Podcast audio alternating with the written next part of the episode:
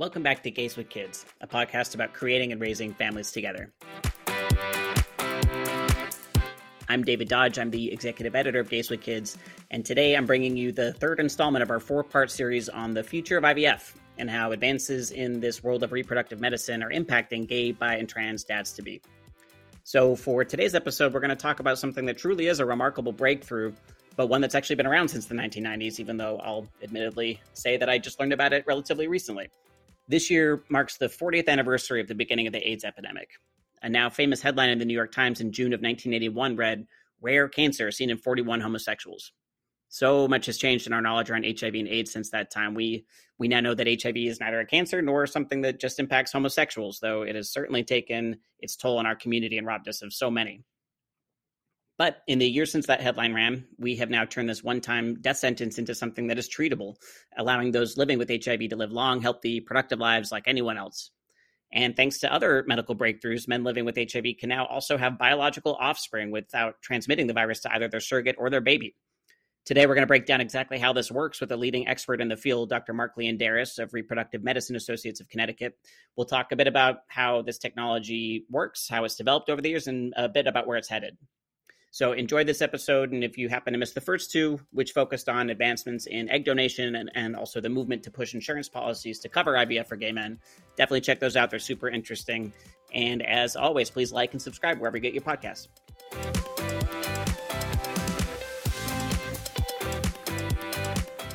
Dr. Mark Leondires of Reproductive Medicine Associates of uh, Connecticut, welcome to the podcast.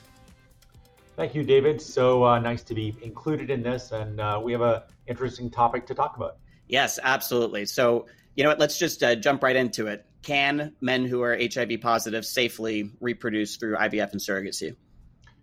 Absolutely. You know, in our modern era, for people who can access care, HIV has become, in many instances, a, a chronic disease. And with HIV suppressive medications, if your viral load is negative, you're not infectious.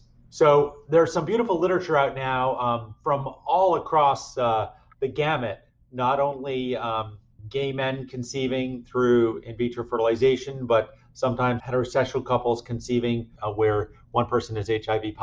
And, um, and for many perspectives, like I said, undetectable, undetectable is negative. So, and something I found super interesting about this world that I didn't know about previously is that this this isn't new, right? So, HIV positive people have been able to safely re- reproduce since I think the 90s. Is that right? Yeah, I mean, there's been programs to work with HIV positive uh, dads to be um, certainly since the 90s. I mean, I think that uh, there's been greater acceptance and understanding amongst you know surrogates and being willing to carry, but uh, sure, HIV sure. positive people. Um, you know, conceiving um, in in both the gay and straight population has been going on, you know, absolutely since the 90s. So let's talk a little bit about the actual technology behind what allows this to happen. Like you said, if you are on um, uh, sufficient medication to uh, bring down your viral load, you're already not at risk of transmitting the virus. But they also take the added step of doing something called sperm washing. So can you uh, break down what that is, what that uh, process is like?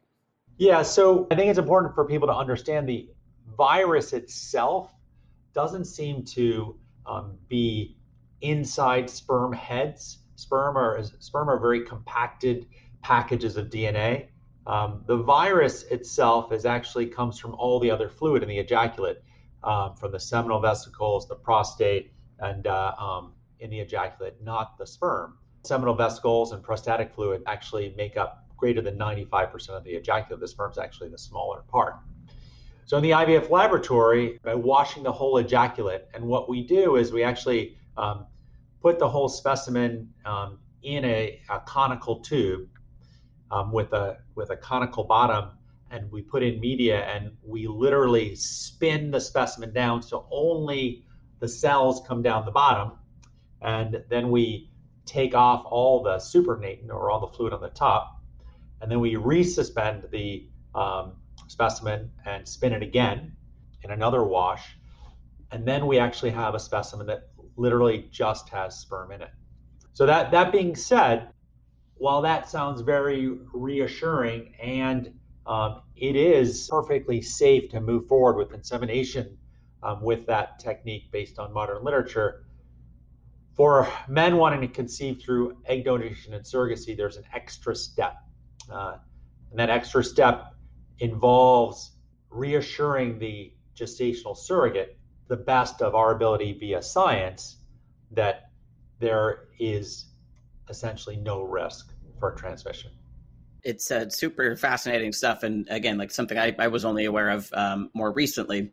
So, let's talk a little bit about from um, the clinic perspective. So there are specific clinics around the country that uh, specialize in this sperm washing technique. They've been doing it for decades, and I know that RMACT works with uh, SPAR. Correct? Could you talk a little bit about SPAR and what that is, and also your partnership with them? So SPAR is this special program in assisted reproduction, and it's a um, it's actually a, a research institute. It's called the Bedford Institute, and it's actually run by Dr. Ann Kiessling, who's a um, Harvard professor. And actually, uh, um, part of her research for years has been um, curing and conquering uh, HIV. Um, and so they have the ability to analyze an ejaculate and use a technique to identify whether there is actually HIV in the ejaculate sample itself. And it turns out for men on suppressive therapy, um, with negative viral loads, you know, the, the majority of the ejaculates don't even have um, uh, the, the virus uh, in the ejaculate itself. So um, it provides an extra layer of comfort for the surrogate to know that the specimen used for fertilization not only was washed in a uh, effective washing technique to wash the HIV um, off the sperm and from the sample itself, but the sample itself was not uh, did not have the presence of HIV virus within it. Um, and you know what uh, um, Dr. Kiessling's uh, um, process includes is independent counseling for the surrogate, separate from the IVF clinic, separate from the surrogacy agency, um, and uh, and I think that extra step is very important for the surrogate to know that there's somebody separate from the fertility baby making process um, who this is their sole focus uh, prevention of the transmission of hiv um, to clear her. And so they're clearing the sperm specimen they're going to talk to your surrogate and they're going to test your surrogate for hiv during the pregnancy and postpartum to further document that there's not been uh, any transmission the, the initial HIV epidemic um, in the 80s was really devastating for our community. It, at this point in time, I, am very heartened by the fact that uh, there's men who have been living with HIV for years upon years upon years. And if they want to be a parent, I think probably they initially thought they couldn't because they were HIV positive, but they absolutely can. It does take uh, some extra steps. There is added cost because uh, um, to work through the SPAR clinic requires um, a, tra- a, trip to the Boston area, an individual consultation with Dr. Kiessling. She's also going to talk to the surrogate. She, they're also going to coordinate testing for the surrogate. Um, that cost um, is something that's independent to them, but it is uh, somewhere between the seven to eight thousand dollar range for a guy to participate with the Bedford Clinic and have uh, um, a washed cleared specimen to send back to their IVF clinic. Um, and that would be the specimen that we would use to inject one sperm into one egg. So you've added a layer of protection and assurance um, for your surrogate that that there is no known risk. You could almost make an argument that it's safer than people who we don't go to all these extra measures for. Yeah, absolutely. Uh, and the good news is, uh, um, you know, there's never been a documented viral infection transmitted within the IVF laboratory, whether that be HIV or hepatitis or uh, Zika virus or so on. Um, because sperm themselves, if you just inject sperm into the egg, um, don't have the ability really to have, uh, they don't seem to have the ability to have viable virus that can infect the egg itself and lead to an infected embryo.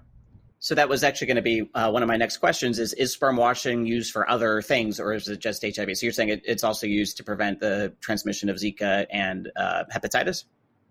Sperm washing, absolutely. I've used it in my practice, also through the Bedford Clinic for men who are positive for hepatitis. It's not been something that we've used in relation to Zika. Mostly, what we do for Zika is we follow the Zika guidelines, and meaning that uh, a man has to be um, three months from travel or, or a possible infection um, prior to um, moving forward with reproduction. And in that case, if they were were proceeding with in vitro fertilization, we would probably do ICSI or intracytoplasmic sperm injection to get that extra layer of protection. I mean, we're all involved in this COVID uh, pandemic right now, and we may or may not all understand that viruses are very particular little nasties that infect particular cells.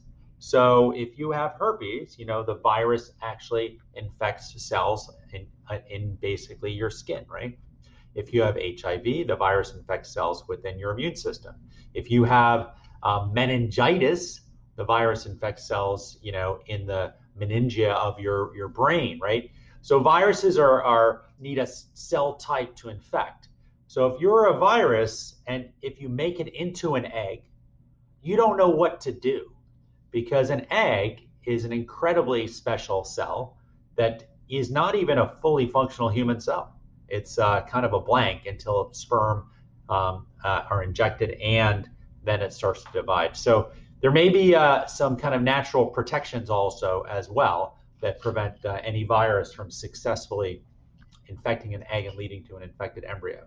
Um, regardless, for men pursuing assisted reproduction who need a surrogate, um, you know, surrogates and their partners and their families are, are want to want that extra layer of reassurance. The surrogates that carry for HIV, HIV positive um, couples and individuals are just amazing women.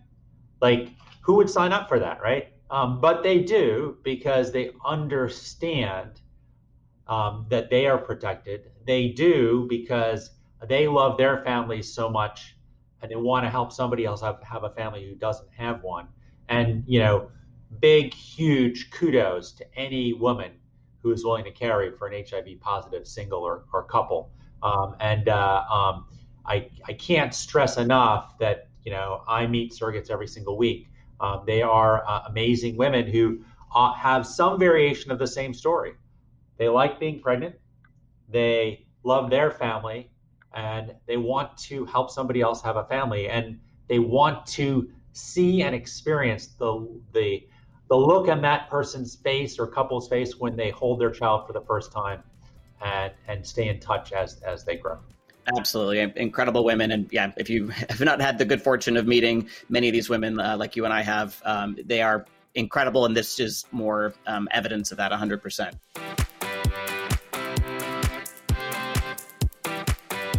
Let's talk a little bit more about that conversation. So, how does this start? Um, I guess both from the perspective of the HIV positive intended dad and uh, the surrogate. So, what's kind of different about this process? How do you bring this conversation up with your surrogates? Is it is it a conversation you have with all of them, um, or only if they're potentially going to be matched with a, a positive intended father?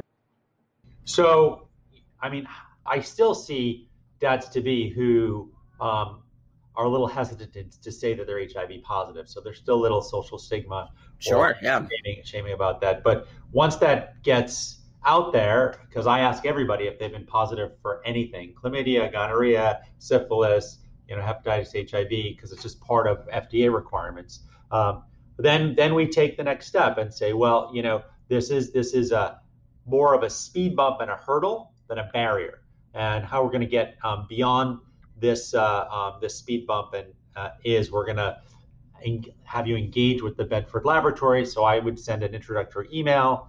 Um, their coordinator would contact them, and they would take it from there. As far as coordinating the sperm production, the testing, sperm cryopreservation, and my office is, as since we've done many many cases with them, um, knows the routine and will then ship the cleared sperm to us.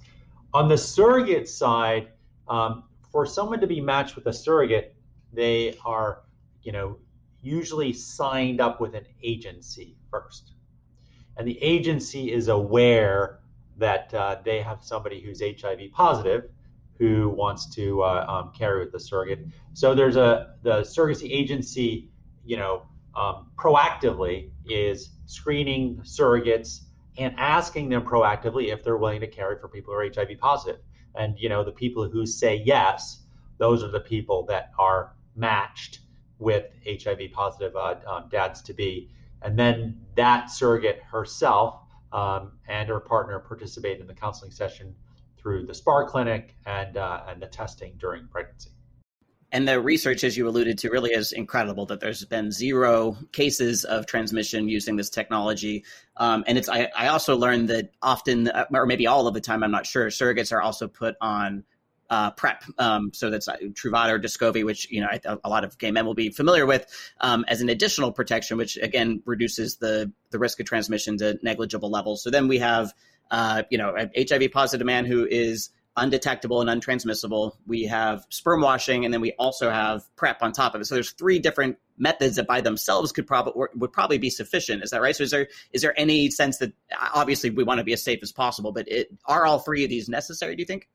Um, I've not encountered a surrogate that has been put on a PrEP or Descovy. Um, oh, okay. That, that, may be happening in traditional surrogacies or or or, or there's another program that does not test the ejaculate itself for the presence of sperm, so they may be putting their surrogates proactively on uh, PrEP or Descovy. Um, so, in, in, regards to that extra um, layer of, of, protection, it you know it's all about protecting the surrogate herself, your baby, and allowing you to, to be a parent. So, um, yes, it all um, that that would make sense and uh, I can understand that some programs probably do do that.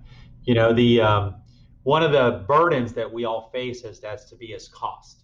So we mentioned that the cost for the SPAR clinic is uh, relatively expensive, um, and and some of the ways to drive that down are would be to do sperm washing and and to add uh, HIV suppressive medications during pregnancy.